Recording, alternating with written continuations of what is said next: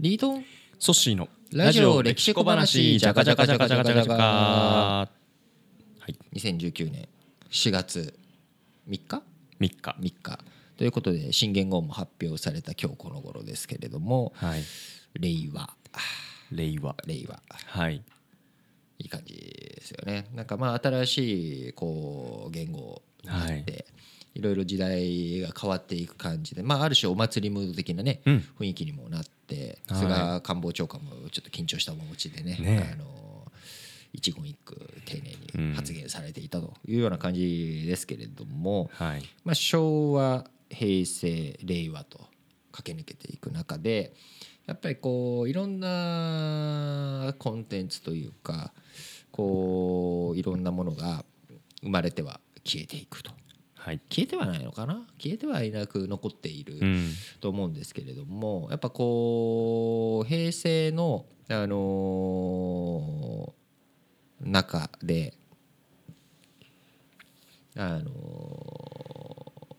いいコンテンツって何かあります？おすすめ。平成を代表するまあ、映画でも音楽でも漫画でも小説でも日本のコンテンツ何でもいいですよ。まあでもなんか文脈的に平成って言ったらやっぱ日本で切りたい気はしますね。日本で20世紀とかだったらまあなんかねハリウッドとか登場してもいい気がするんですけどそうですね、なんかやっぱジブリに結構彩られた平成だったんじゃないですかね。なるほど。アカデミー賞とかも取ってますもんね。でまあそうですね、はい、なんかそうか、ナウシカは昭和ですよね、はい、ナウシカは昭和か、はい、私あとあれもトトロとかラピュタもギリあれ昭和か分かんないです。昭和、はい、平成でもまさにそれぐらいからこう千と千尋は21世紀入った2001年だったですし、うんうん、ジブリ作品一つ大きいものとして確かにありますよね、はいはい、まあ、もちろんそれだけじゃないってもちろん、うん、いろいろありますし、はい、なるほど。僕サッカーをするんですけど、なるほど、平成ですね平成ですかね。 J リーグ発足、まあ、まさに平成かなと思いますけど、ね、漫画もそれこそおそらく昭和はキャプテン翼とかシュートとかホイッスルとか、まあ、あったんですけども、ホイッスル平成ですよ。あ、ホイッスル平成か。平成ですよ。あ、勘違いしてた。なんかその後ジャイアントキリングだとか、うんうんうん、あとはアシトだとかアワシか、ごめんなさい、アワシだとか、なんかそのサッカーを切り取る切り口が選手だったのが監督になったりとか、うんうん、世代もそのプロじゃなくてユースになったりとか、すごくコンテンツの幅がこの J リーグの発足とともに増えてきたなっていうのは、うん、ポジショントークですけど僕のサッカー好きだっていう。いやでも、うん、なんかそれも非常に面白いですよね。昔のって言っても昭和の漫画って考えてくると格闘技だったりとか、はい、まあ、格闘技は今も当然ありますけれども、空手バカ一代とかね、例えばそういうのとか、あとはまあ明日のジョーボクシング漫画、はいはいはい、で、はい、こうアストロ球団とか野球の、うん、巨人の星もある中、はい、サッカーっていうのが日本にこれだけ根付いていった過程において、うん、はい、確かに平成の間に大きく変わりましたよね、うん、変わりましたよね。だからそれはこ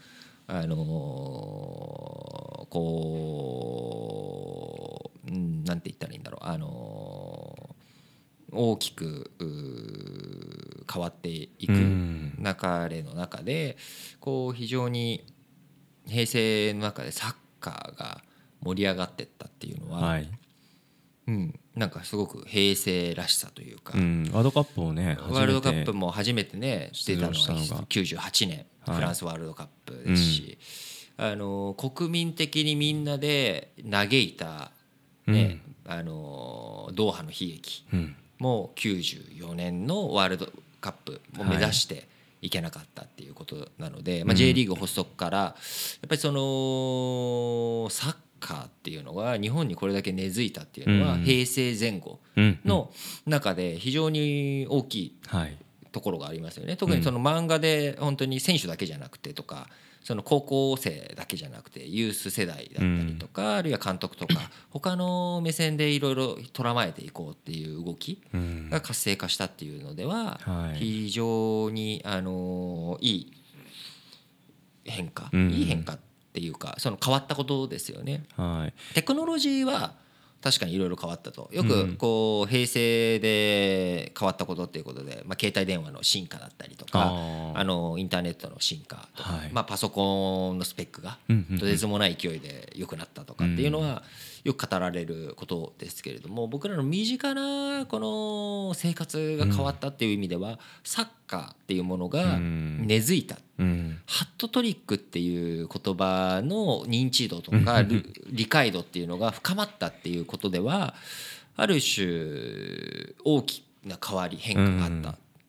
何があったんでしょうね、その日本社会全体でっていうふうに考えると、僕はグローバル化なんじゃないのかなってちょっと思っていて、サッカーとグローバル化ってセットで考えられそうなことたくさんありそうですよね。たくさんあると思うんですよね。それまでの日本にとっての開かれてた窓口海外っていうのは一つアメリカだとして、アメリカってねサッカーより野球だったり、まあ他の NBA、アイスホッケーとかある中、まあ野球っていうのが日本人に親和性が高くて、まあ日本ある種ガラパゴス化というか、日本とかアメリカではヒットしているけど、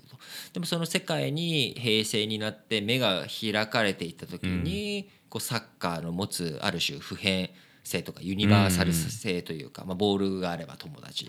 ボールがね自分にとって友達っていうキャプテン翼の言葉がある種コンテンツとしても世界にユニバーサル化していった中、野球漫画っていうのはやっぱりユニバーサル化が難しいとは思うんですよね。そういうことでも日本という国の一つの開国の象徴とも捉えられるんじゃないのかなと、サッカーっていうのを切っていくと。なるほど、なんか確かにフランスワールドカップ終わって中田選手がイタリアに渡るじゃないですか、あの辺りからヨーロッパの動きっていうのはあるなと思ったんですけど、ここ数年でいうと東南アジアを中心としたアジア地域への進出もあるなと、ありますね。カンボジアにね本田さんが監督したりとか、なんかそういった意味でもこうもちろんね野球もそのね台湾リーグとか韓国リーグとか、他の中南米とかやっているところに日本人選手が行ったりとか、そういった動きはありますけれども、より一層その日本より高いレベルがあったりとか、あるいは日本よりまだ発展途上のレベルもあったりとか、そういったところでいろんな価値観、上にも下にも横にも日本のある種こう影響力というか、我々が学びに行くっていうこともあれば、こう我々自身が何かを伝えに行くっていうこともできるっていう意味で、非常にこの平成っていう流れの一つのグローバル化っていうキーワードとサッカーのコンテンツ、意外なところにね、なんかまあその厳密に何か検証したわけではないですけれども、なんかそういうふうに捉えていくと、なんかまた違った見え方もして面白いなと思いましたね。まあ、サッカーの話今回しましたけど、まあ海外の労働者の方が日本に来るみたいな文脈もこれから増えていくじゃないですか。なんかそれの一つのまあ象徴というか、ヒントが詰まってそうなところかなって改めて思ったので、そんな平成だったかなと思いますが、次の例は非常に楽しみです。ラジオ歴史小話、お相手はリートンとソシでした。